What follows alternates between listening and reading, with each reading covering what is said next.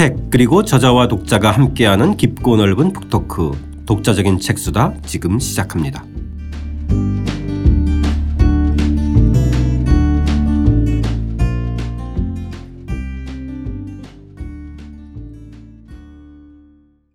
이우견 교수와 함께하는 이우견의 중국 수업 오늘은 사장입니다. 공자를 죽이고 살리는 뜻은 시작하겠습니다. 저는 책 만든 사람 김학원입니다. 예, 함께 책을 읽을 김한민입니다.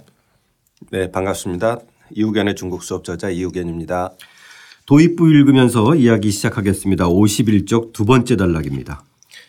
중국 작가 위안은 마오쩌둥 시대 중국과 지금 중국 사이에는 거대한 격차가 있다고 지적하면서 마오쩌둥 시대가 하나의 극단이었다면 지금 역시 극단이라고 말합니다.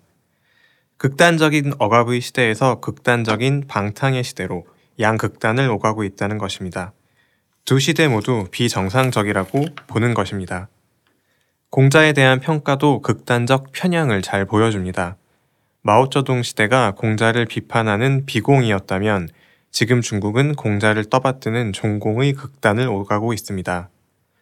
마오쩌둥 시대의 공자는 비판과 부정의 대상이 되면서 가장 치욕적인 세월을 보냈습니다.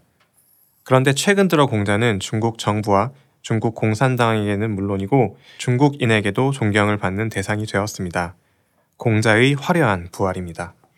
그 시대가 변하면 인물과 사상에 대한 시각도 좀 바뀌는 거는 뭐 우리가 종종 네. 목격한 일인데 네. 역사에서.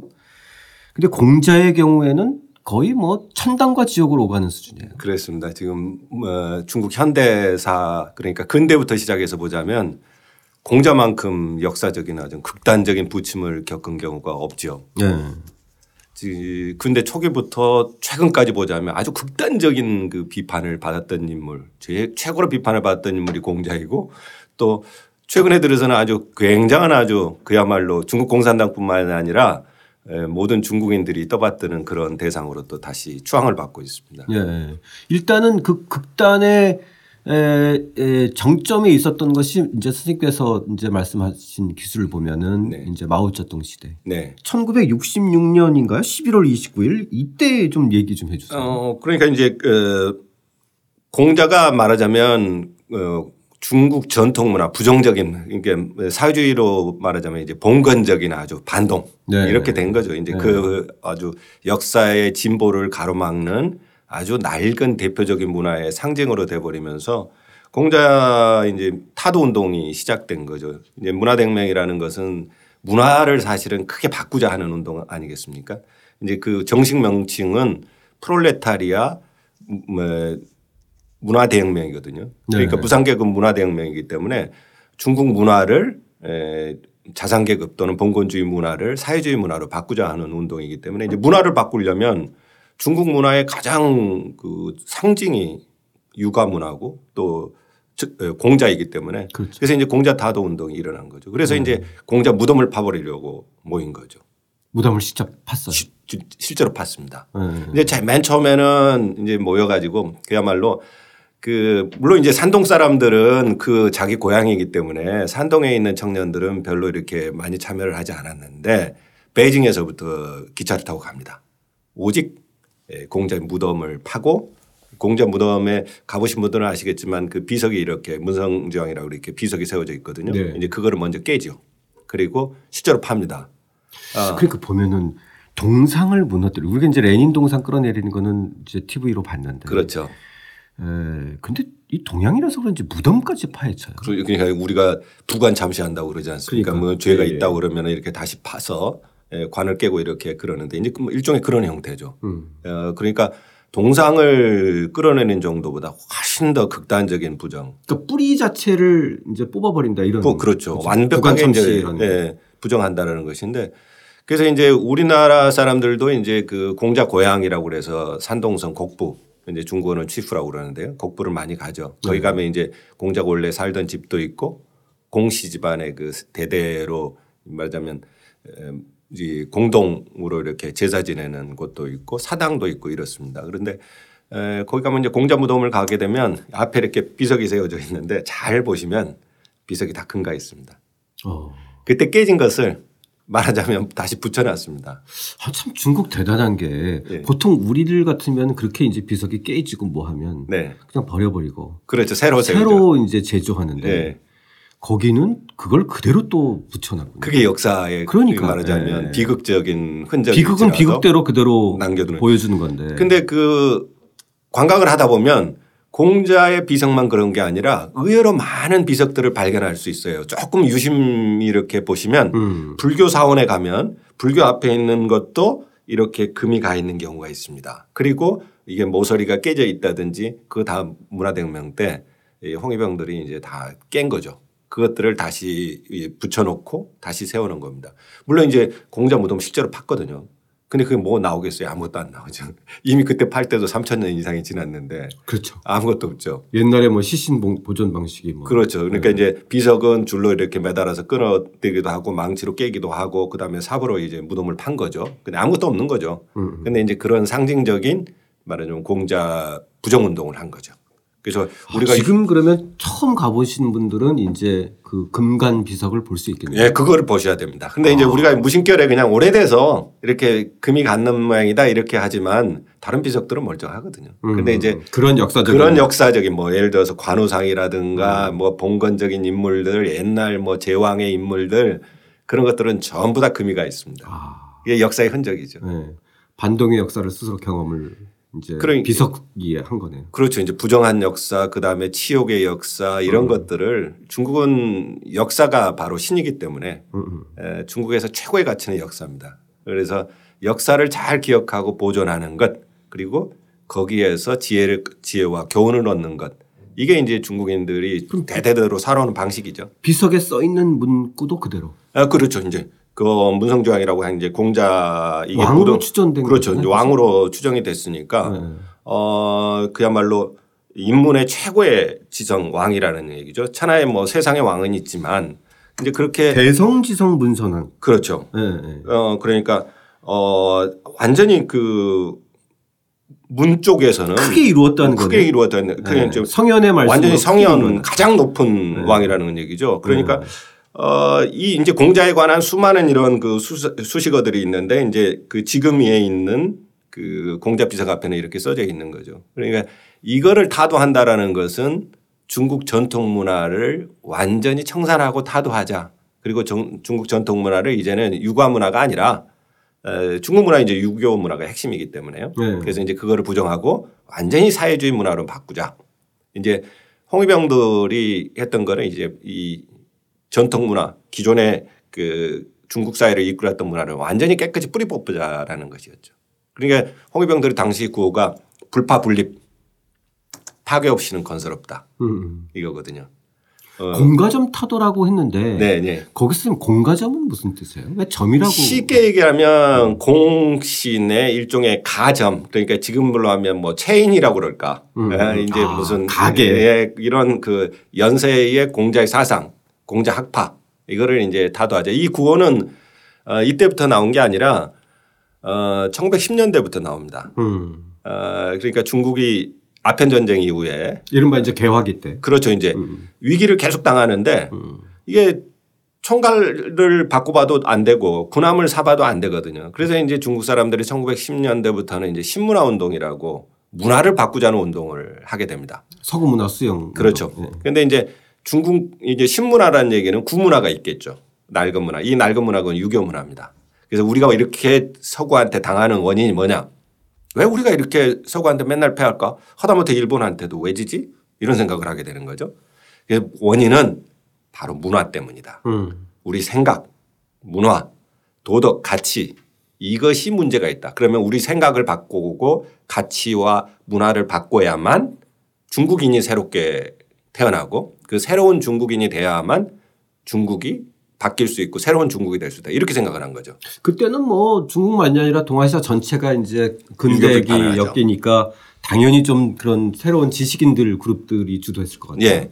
근데 이제 그 유교 비판을 보면 우리도 이제 그 이광수도 굉장히 격렬하게 아주 유교를 비판하듯이 근대 아, 그렇죠. 개화기의 지식인들이 예, 예. 유교를 많이 비판하죠. 음. 근데 중국은 훨씬 그게 심합니다. 음. 이게 그러면서 유교를 바꿔야만 새로운 중국이 탄생할 수 있다고 생각을 한 거죠. 그때 이제 타겟이 공자 타도 운동입니다. 아 예. 그래서 중국의 작가 노신 같은 경우에는 루신 같은 경우에는 광인일기라는 소설에서 그랬죠. 유교의 도덕이라는 것은 식인의 윤리다. 아. 사람을 잡아먹는다. 그래서 유교를 버리지 않는 노신다운 표현이에요. 그렇죠. 굉장히 굉장히 센, 센 표현이죠. 네. 예, 유교를 버리지 않는 한 중국이 새롭게 될 수 없다. 이렇게 타도 운동을 한 거죠. 음. 공자는 그때부터 죽기 시작합니다. 네, 죽기 시작합니다. 음.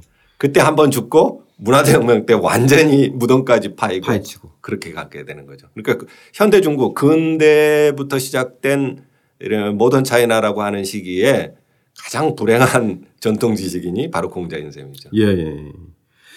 자, 이 문역에 이르러서 절정에 이른 공자 비판 57쪽 읽고 이야기 나눠보겠습니다. 공자 비판이 마오쩌둥 개인이나 학계 차원을 넘어 대중운동의 형식으로 중국 사회에 널리 퍼진 계기는 문역입니다. 문역의 중요 목표 가운데 하나는 네 가지 낡은 것을 타도하는 것입니다. 네 가지 낡은 것이란 낡은 사상, 낡은 문화, 낡은 풍속, 낡은 습관입니다. 중국인을 사회주의 사상과 문화, 풍속, 습관으로 개조하기 위해서는 봉건주의나 자본주의 사상이나 문화, 풍속, 습관을 청산해야 한다는 논리였습니다.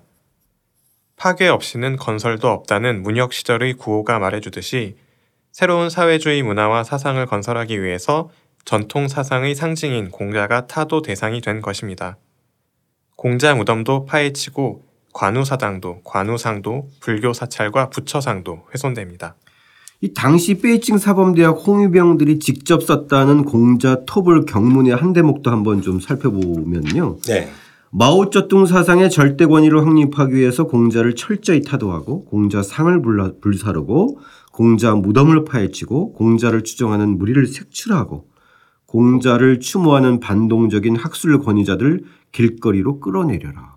어, 대단해. 그러니까 뭐, 에, 불사르고 파헤치고 네. 색출하고 끌어내리는. 그렇죠. 완전히 소탕이죠. 그러니까 잔당이든 뭐 일당이든 뿌리를 뽑자라는 것이죠. 그러니까 이게 문화대혁명이 가장 그 우리가 뭐 영화나 이런 속에서 이제 TV 다큐나 뭐 이런 데서 흔히 보는 그런 문화대혁명의 모습이 가장 심했던 때가 한 1년 정도 되거든요. 네. 66년부터 아, 1년 정도. 1년 정도. 뭐 10년 그렇게 지속된 건 아니었고요. 그런데 바로 그때 이 가장 격렬했던 순간에 예, 공자 타도 운동이 이렇게 일어난 셈입니다. 그러니까 말하자면 중국인들은 그런 게 있습니다. 말하자면 그 문화주의라고 할까 음. 이런 게 있습니다. 이제 그러면 이제 우리는 이렇게 생각을 해요. 현실이 지금 문제가 많다. 굉장히 지금 대한민국에 문제가 많으면 뭘부터 바꿔야 될 것인가. 이제 이런 고민을 하면 제도를 바꾸자. 법을 만들자. 이렇게 생각할 수도 있는데 중국 특유의 문화주의는 뭐냐면 생각을 바꾸고 가치관을 바꾸고 윤리와 도덕을 바꾸자는 생각을 해요. 음. 이거 굉장히 유교적인 발상입니다. 공자님도 그렇죠. 현실이 왜 문제가 있냐.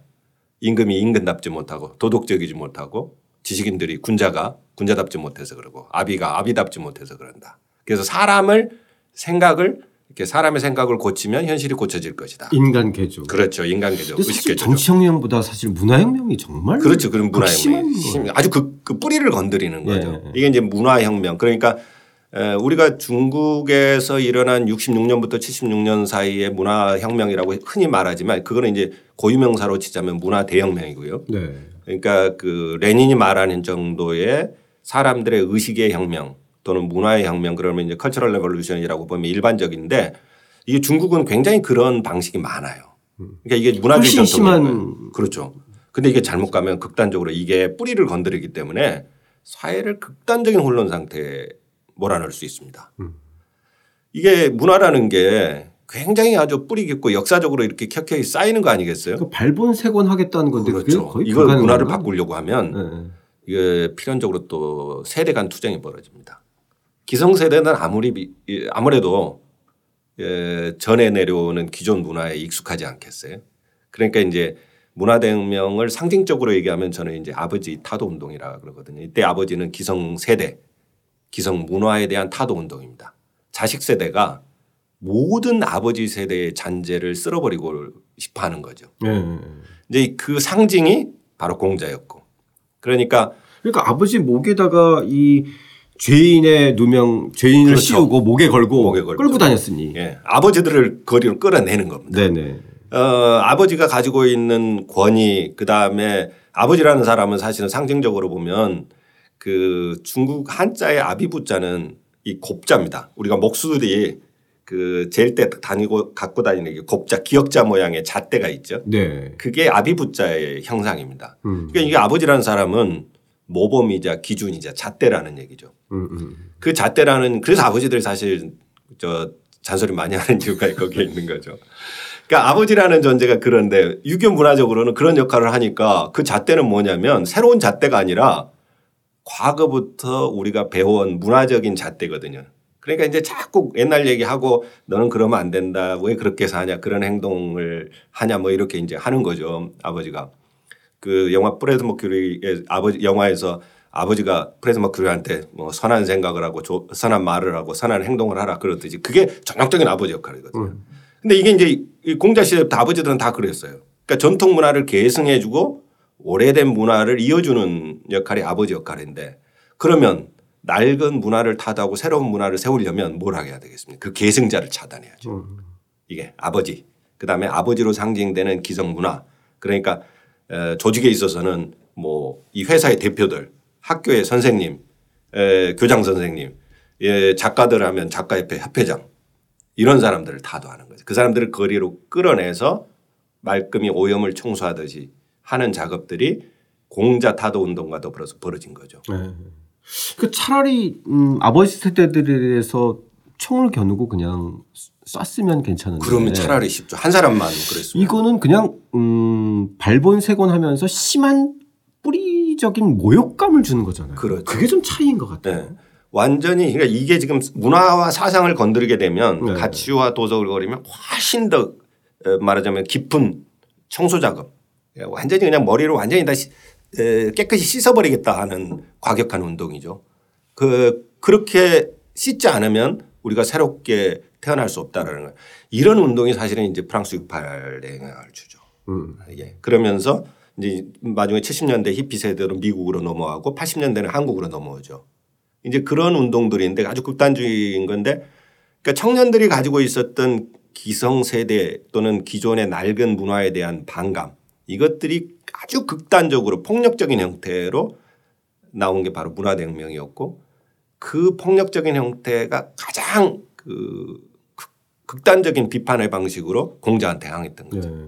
그래서 궁금한 게 우리가 지난 시간에 시진핑이 이제 그 마오의 마오의 네, 그렇죠. 그러니까 이제 음, 나이로 따지면 저희들 세대가 문혁 세대였는데 네, 맞습니다. 그렇죠? 네, 네.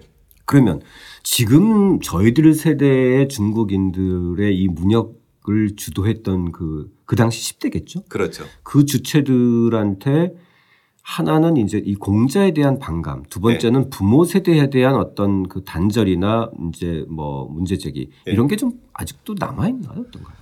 그래서 그 시진핑 세대가 위험하다고 보는 사람들은 이제 그걸 지적하는 거예요. 저 세대들은 아주 뼛속에 박혀 있다. 음. 아, 무슨 일을 저지를지 모르다. 네, 무슨 일을 저지를 모르다. 그러니까 우리나라에서도 흔히 그 80년대 학생 운동에 참여했던 세대들을 저 세대들은 안 된다. 음, 음. 이제 아주 그 골수에 그런 의식이 박혀 있다 이렇게 보는 거죠. 근데 우리보다 뭐 한 10배 심한 거죠. 더 심하죠. 네. 훨씬 심하죠. 네. 어, 말하자면 거기가 원조였던 셈이고. 네. 우리는 뭐 아. 뭐 해봤자 기껏 뭐 화염병 들고. 뭐 그렇죠. 뭐 이런 선생들을 이렇게 끌어내지 않고 자기 부모들한테 네. 그런 경우는 없었죠. 아, 그럼요. 네. 오히려 부모님한테는 죄송해서 고개 쳐박고 있었죠. 그렇죠. 그런데 중국의 경우에는 자기 부모들한테 그러니까. 그런다. 그, 네. 그 대표적인 게 자식과 부모를 갈라섭니다. 음. 에, 갈라서고 이제 말하자면 이제 그렇게 하는 거죠. 당신 적으로 돌리는 거죠. 에, 당신 같은 그 반동적인 예, 그런 봉건적인 아버지는 나는 인정하지 못하겠다. 그, 그 세대들이 지금은 어떤지 모르겠어요. 그것에 대한 좀 반성적 성찰을 해서 좀 이렇게 회복을 한 건지 아니면 그게 여전히 좀 그 경험들이 잔존해 있는 건지. 그게 이제 그 유화가 아까 읽으신 대목에서 또 다른 극단으로 간다 이렇게 나오는 게 한편으로는 네. 또 극단으로 가는 경우가 있습니다. 아, 예. 우리가 그 아주 그 극단적인 좌파였다가 극단적인 우파로 가는 경우가 있듯이 맞습니다. 이제 그 공허감 속에서 일종의 역보상 심리가 있는 거죠. 그래서 이제 한편으로는 부정했던 전통이 바로 우리가 잘못 음. 부정했다. 음. 그러면서 이제 공자 파헤쳐진 무덤 다시 봉합해서 막 그렇죠. 이제 과하게 제사 지내고 과, 과한 행동들이 나올 수 있는 거죠. 한편에서는 여전히 그래도 고쳐 읽자. 그래도 공자는 사회주의 이념을 내걸고 있는 중국에 맞지 않는 거 아니냐. 네. 그래도 그때 표현이 과하기는 했지만 여전히 공자는 현대적 가치가 없다. 이렇게 생각하는 사람도 있고 이제 어, 사실 이제 상처에서 완전히 회복이 되지는 않은 셈이죠. 그러니까 아, 예. 극단적인 부정을 하면 또 극단적으로 갈 수 있는 이런 상태가 지금 중국에서 좀 벌어지고 있죠. 아 예. 자 이렇게 불사르고 파헤쳐져서 끌어내려졌던 이 공자가 다시 부활하기 시작하는데요. 61쪽 함께 읽고 선생님 말씀 듣겠습니다. 그런데 중국이 부상하는 지금 공자도 화려하게 부활하고 있습니다. 중국이 대국으로 빠르게 성장하고 있는 21세기에 접어든 이후 더욱 그러합니다. 2005년 공자 탄신 2556주년 기념제는 중국 CCTV가 4시간 넘게 생중계했습니다. 공자 관련 행사를 생중계한 것은 사회주의 정부가 들어선 이후 처음입니다. 2007년에는 공자에게 제사를 올리는 석전대제에 산둥성 성장과 문화부 부부장이 참가했습니다. 2010년에는 공자를 다룬 영화 공자가 저울 음파 주연으로 상영되었고 2011년 1월에는 테난먼 광장에 높이 10m짜리 공자상을 세우기도 했습니다. 2014년 공자 탄생 2565주년을 기념하는 세계적인 유학 학술 대회가 우리나라 국회의회 사장에 해당하는 중국 인민대회당에서 공자의 생일 하루 전인 9월 24일에 열렸는데 여기에 시진핑 주석이 참석해 연설을 합니다. 중국 국가주석이 이 회의에 참석한 것은 처음입니다. 그는 벗이 멀리서 찾아오니 기쁘지 아니한가 라는 논어의 구절로 환영의 뜻을 전하면서 중국은 내가 싫어하는 것을 남에게 베풀지 말라는 공자의 정신을 계승하여 세계 평화에 기여할 것이라고 말했습니다. 또한 유교 사상을 비롯한 중국 전통 문화에는 인류가 당면한 문제를 해결할 중요한 메시지가 담겨 있다고 강조했습니다. 그이 정도면 공자에 대한 복권 정도가 아니라 선생님 표현대로 화려한, 화려한 부활이네요. 그렇죠. 네. 그래서 이제 어떤 그 독하게 비판하는 사람들은 중국 공산당이 아니라 중국 공자당이다. 아. 이렇게 이제 비판하는 셈이죠. 그런 말이 나올 법하네요. 예, 공산당의 이념이 이제 어디로 가버렸냐. 네. 결국은 당신네들 공자를 중심으로 어, 뭉치고 있지 않냐. 그래서 어떻게 중국 공산당이 공자를 그렇게 이념으로 어, 떠받드느냐 이렇게 비판하는 거죠. 더군다나 마오쩌둥 시대의 학생이었던 이 시진핑이 네. 툭하면 이렇게 논어를 이제 인용하면서 그렇죠. 단순한 인용의 문제가 아니라 실제로 이런 회의에 참석을 해서 어.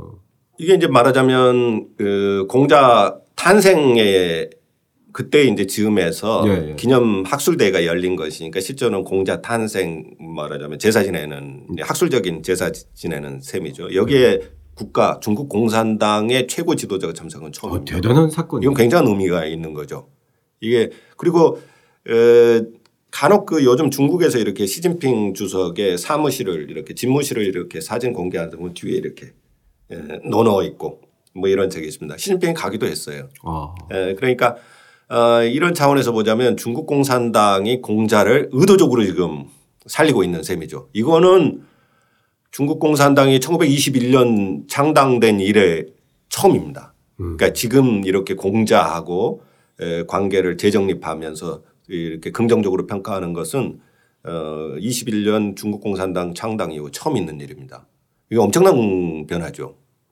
이게 사회주의 정당에서 공자를 찬양해? 이거는 사실은 우리가 가지고 있는 상식하고는 잘 안 맞는 거죠. 아, 사회주의 그렇죠. 가치라고 생각을 해보면 예. 공자가 어떻게 맞을 수 있을까 이렇게 얘기를 하는데 공자가 가지고 있는 인이라든가 공자를 중심으로 우리가 세계로 나가야 되겠다. 어, 공자를 가지고서 중국이 우리가 좀 모이자. 공자의 생각이 얼마나 좋냐. 이거는 중국 공산당이 지금 나서서 하고 있는 셈이죠. 음. 시진핑 연설문이 굉장히 어려워요. 어려운데 그리고 어렵고 길고 어렵고 길죠. 지난번에 네. 3시간 반을 그냥 읽었잖아요. 네네. 네. 그런데 이 어려운 이유 중에 하나가 이렇게 논어나 유교 경전에서 자주 인용을 합니다. 시도 음. 많이 인용하지만 음. 어, 그런 만큼 이제 공자를 그만큼 공자뿐만 아니라 유교 사상 전반을 지금 되살리고 있는 것이고 공자를 비롯해서 전통 문화를 지금 다 되살리고 있는 셈이죠. 저도 영화 봤는데 주윤발 주연의. 그죠. 그 영화 별로 재미는 재미는 별로 없었어요. 네. 근데 이제 하나의 흐름을 그렇죠. 보여주는 거네요. 네. 공자가 이제 얼마나 그 고생을 했고 그야말로 주윤발이 그 세상에서 상가집 개처럼 떠돌아다니면서 네. 그 그런 꼴을 당하는가 이제 이런 것도 나오고 전투하는 것도 나오고 그러는데 공자가 그렇게 공자는 영화보다 중도 만들면 재밌을 것 같아요. 드라마를 드라마로. 아, 그럴 뭐 수도 36부작 뭐 이런 예, 예. 네. 근데 이제 공자가 그 영화가 이제 그렇게 뜨면서 영화도 이제 사실은 그걸 중국에 우리가 뭐 국뽕 영화 이렇게 하늘 때는 뭐 중국에도 이제 주선율 영화라고 그런 게 있거든요. 그러니까 메인스트림을 다루는 관방 영화가 되는 셈이죠. 그런 아. 영화라고 대표적인 게 이제 이 영화입니다. 아 그러면 이제 국가하고 당에서 좀 미는 거군요. 그렇죠, 밀어주는 셈이죠. 네. 뭐 중국은 아직도 이렇게 시나리오 단계 또는 제작 완성 단계 문화 검열을 검열을 하는데 네. 그 이제 정책적으로 밀어준 겁니다. 그리고 이제 스크린 수도 배정을 해주고 어 그래서 이제 밀었던 거죠. 근데 흥행에는 참패를 했죠. 예. 근데 이제 더 기가 막혔던 거는 천안문 광장에 공자 동상을 세워버린 거예요. 음. 예. 그러니까 이거는 어느 날 딱 보니까 천안문 광장에 그 엄청난 10m의 공자 동상이 세워져 있는 거예요. 근데 사람들이 야 저건 좀 그래도 너무한 거 아니야? 아무리 공자가 어, 다시 의미를 있다는 차원에서 부활시킨다고 하지만 사회주의적인 상징을 세워놓은 지금 뭐 인민영웅 기념탑 뜨고 한편으로는 마오가 누워 있고 근데 공자를 세운다는 거는 마오가 다시 일어날 일 아니야. 그렇죠. 이제 비판을 한 거죠. 마오가 보면 정말 기절초프라 그렇죠. 지금 마오 기념당에 마오가 그대로 지금 방부처리에서 누워 있지 않습니까? 네. 근데 그 앞에다 이렇게 맞은편에다가 세워놓은 거예요. 음. 음, 음. 그러니까 아 저건 좀 너무 심하다라는 비판 여론이 일었어요. 그래서 이제 그 동상을 지금 보실 수가 있는데 어그 천안문 동편 광장의 동편에 보면은 역사박물관이 있습니다. 그 들어가는 입구에 네. 왼쪽에 보면 아주 그 버려지다시피 지금 다시 써 있습니다. 예, 예, 예. 그래서 여론에 좀 예, 여론에 저 정도는 너무 심했다. 예. 그래요. 천안문 광장에 세우는 거는 더군다나 정치적 의미가 있는데 음, 음. 저거는 너무 심했다. 그래서 이제 거기에 그래서 지금 국가박물관은 무료거든요. 네. 예, 외국인들도 그냥 여권만 있으면 들어갑니다. 가실 때 왼쪽으로 보면 아 공자가 저기 서 있다가 지금 뒤쪽으로 다시 왔구나 이렇게 생각해 보시면 지금 공자가 중국에서 어떤 위치에 있는지를 짐작하실 수 있을 겁니다. 네. 실제로 보면 최근 한 10년 사이에 전 세계 공제 학당이 정말 많이 생겼어요. 그죠. 우리나라에도 꽤 많이 생겼고. 우리나라가 공제 학당이 제일 많은 나라입니다. 네. 아 근데 이제 왜 많이 생겼냐면 중국 정부에서 지원을 해 줘요. 몇 년간 예, 억 단위로 지원을 해 줍니다.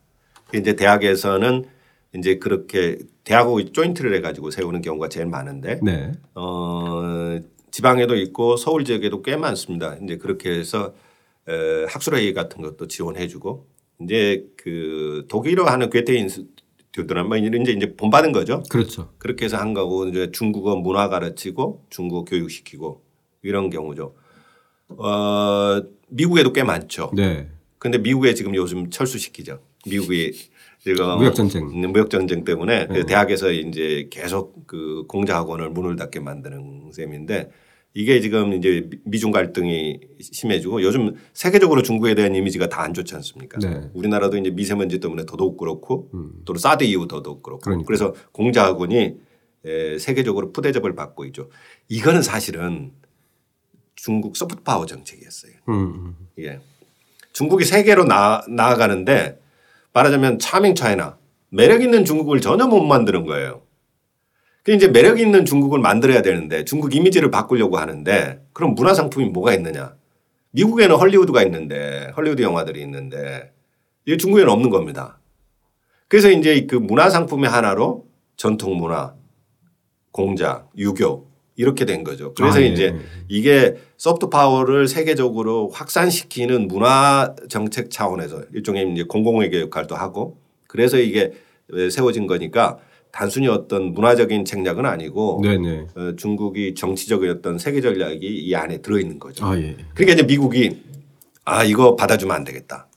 음. 어, 계속해서 이거를 지금 어, 견제하는 이유가 바로 여기에 있는 거죠. 그러니까 미국 학생들도 공자 학당이 퍼지고 그러면서 중국어를 많이 배웠어요. 네. 그리고 이제 저 오바마 때는 중국어를 또 더 확산시켰어요. 이게 교육에. 아 그렇죠. 네. 그런데 네. 이제 이 미국 대학에서도 보면 굉장히, 굉장히 많은 영향력이 있었어요. 네. 그러니까 원래 중, 미국 중학생들이 제일 배우기 어려운 언어가 이 중국어거든요. 쓸 줄은 모르잖아요. 아, 그렇죠. 예. 그래서 많이 빠졌는데 요즘에는 어, 미중 갈등이 생기고 그다음에 공자학원에 대한 견제가 심해지면서 요즘 많이 줄었죠. 아 예. 자, 이런 그 시진핑 시대 공자의 화려한 부활을 통해서 중국은 어디로 가고자 하는지 한번 에, 이야기하면서 마무리해 보겠습니다. 70쪽 읽고 선생님 말씀 들어보겠습니다. 대륙 신유교를 대표하는 학자인 천밍이 말한 대로 중국은 자유주의와 공산주의와는 다른 방향에서 중국의 꿈을 실현하려고 하고 있고 이를 위해 유교를 중심으로 중국 전통 사상과 제도의 의미를 적극적으로 재발견하고 활용하려고 합니다. 미국의 중국 학자 로더릭 맥파커의 로더릭 맥파커의 표현을 빌려 말하자면 중국은 지금 미래로 돌아가고 있습니다. 역설적인 표현이지만 중국은 유교를 복원하고 전통을 살리는 등 과거로 회귀하는 방법을 통해 미래로 나아가고 있는 것입니다. 미래로 돌아가고 있다. 대단히 흥미로운 표현이에요. 예, 이게 그 지금 이게 우리나라 번역서를 인용하면서 그대로 지금 조금 표현이 그 친절하지는 못한 번역인데요. 이제 그런 겁니다. 고잉 백 하고 있다는 얘기죠. 음, 음. 근데 뭐를 위해서 돌아가느냐? 미래를, 미래를 위해서, 위해서, 과거로 돌아가고 있다. 이게 이게 굉장히 그 중국적인 방식이에요. 음. 이제 미래를 기획하는데 그러면 이제 앞으로 가야죠. 이제 앞으로 가야 되는데 뒤로 돌아가는 방식을 통해 미래를 건설하고 미래를 기획하고 있다. 공자의 방식이네. 공자의 방식이죠. 네. 이게 그 중국인들이 가지고 있는 아까 제가 역사 중국에서는 역사가 굉장히 중요한 역할을 한다고 했는데 과거에 가지고 있던 자신의 역사를 되돌아보고 자기의 문화 또는 전통적인 가치를 되살리는 방식으로 미래를 기획한다는 얘기죠. 그러니까 이 방식이 전통을 지금 되살리고 있는 방식이 바로 그런 방식인데 이거는 이렇게 미래를 기획하는 방식은 사회주의가 생긴 뒤로 처음입니다. 그렇죠. 예. 어떻게 보면 대단히 중국적인 방식이다. 그렇죠. 네. 그러니까 이제 우리가 이렇게 보자면 지금 중국을 어떻게 이해할 것인가. 사회주의 중국이라고 보면은 이해가 안 된다는 얘기. 그렇죠. 예. 네. 근데 이제 우리는 체제와 운영 방식은 그렇지. 그렇죠. 네. 그러니까 이제 우리 그 뭐 언론의 댓글 같은 데 보면 중국은 빨갱이 나라고 공산당의 나라고 그래서 안 된다 뭐 이런 식으로 나오는데 중국을 그렇게 보면 이해가 안 돼요. 음. 중국은 공산당의 나라기로 하지만 사실 이제 그래서 과거의 소비에트 체제하고 뭐 중국 공산당의 체제를 비교한다든지 아니면은 뭐 북한 공산 북한의 사회주의 시스템하고 중국 사회주의 시스템을 비교하는 이런 틀에서는 이해가 안 됩니다. 제일 중국을 잘 들여다보려면 과거의 전통 시대에 중국이 어떻게 통치됐고 그다음에 어떻게 leading 그룹들이 통치를 했는지 어떤 생각으로 했는지 이거하고 중국 공산당을 비교하는 게 훨씬 낫습니다. 네. 그러니까 중국 공산당이 하는 거는 사실은 막스 레닌주의 원리 갖고 다스리는 게 아니라 음. 그건 정말 사실 굉장히 짧은 시기였죠. 그렇죠. 네. 그러니까 이게 현대라는 시기는 뭐 지금 이제 올해가 어뭐 49년 이후에 이제 중국 공산당이 세운 또 기념 해이기는 합니다만은 사실은 중국 전통적인 원리를 중국 공산당이 어떻게 구현하고 그런 방식으로 새로운 중국을 어떻게 만들려고 하냐 이게 훨씬 더 중요한 거죠. 네. 그러니까 이 사람들은 유교를 복원하고 전통을 살려서 그 다음에 우리의 스스로의 길을 가겠다 이건 거죠. 그러니까 이, 이거는 서구의 길을 가지 않겠다 하는 거하고 거의 비슷한 강조점이 두고, 두고 있는 거죠. 굉장히 흥미로우면서도 궁금해요. 이 앞으로 어떻게 갈지. 이게 이제 우리가 계속 주목해야 될 점이죠. 그런데 이제 우리가 중국을 제가 늘 강조합니다마는 공산 중국, 사회주의 중국이라는 프레임만 가지고 중국을 봐서는 중국의 미래에 대한 적절한 대응이 없다라는 거죠. 네. 이게 그러니까 중국의 원리가 에, 어, 어떻게 되어 있는지 이런 부분을 보자면 우리가 너무 이렇게 저 빨갱이 집단이라고 보는 게 아니라 중국이 통치 원리가 어디서 오고 있고 중국이 기획하는 게 도대체 어떤 그랜 전략들이 있는지를 보자면 좀 더 거시적인 시각에서 봐야 되고 유교 부활만 해도 그렇습니다. 공산당뿐만 아니라 많은 지식인들 중국인들이 지금 여기에 동조하고 있거든요. 네. 물론 이제 국가 이데올로기는 하죠. 공산당에서 퍼뜨리니까요. 그런데 여기에 많은 사람들이 동조하고 있다라는 것 그리고 그 원리가 미래적으로 좀 인류사에 의미가 있는 부분이 있는 것 같은데 유교가 이제 이 지점에서 생각을 같이 하는 거죠. 지식인들이나 중국인들 그다음에 공산당. 그러니까 이 공산당이 사실은 이거를 이제 큰 메가 트렌드를 가지고 가는 거고. 그러니까 우리가 봐야 될 부분은 바로 그런 지점이죠. 네. 자, 이우견 교수 함께하는 이우견의 중국 수업 3장 공자를 죽이고 살리는 뜻은 편은요. 여기서 마치고요. 다음 시간에는 5장 1대1로는 패권 전략일까 문명 전략일까 편으로 다시 이어가겠습니다. 함께해 주신 청취자 여러분 감사드립니다.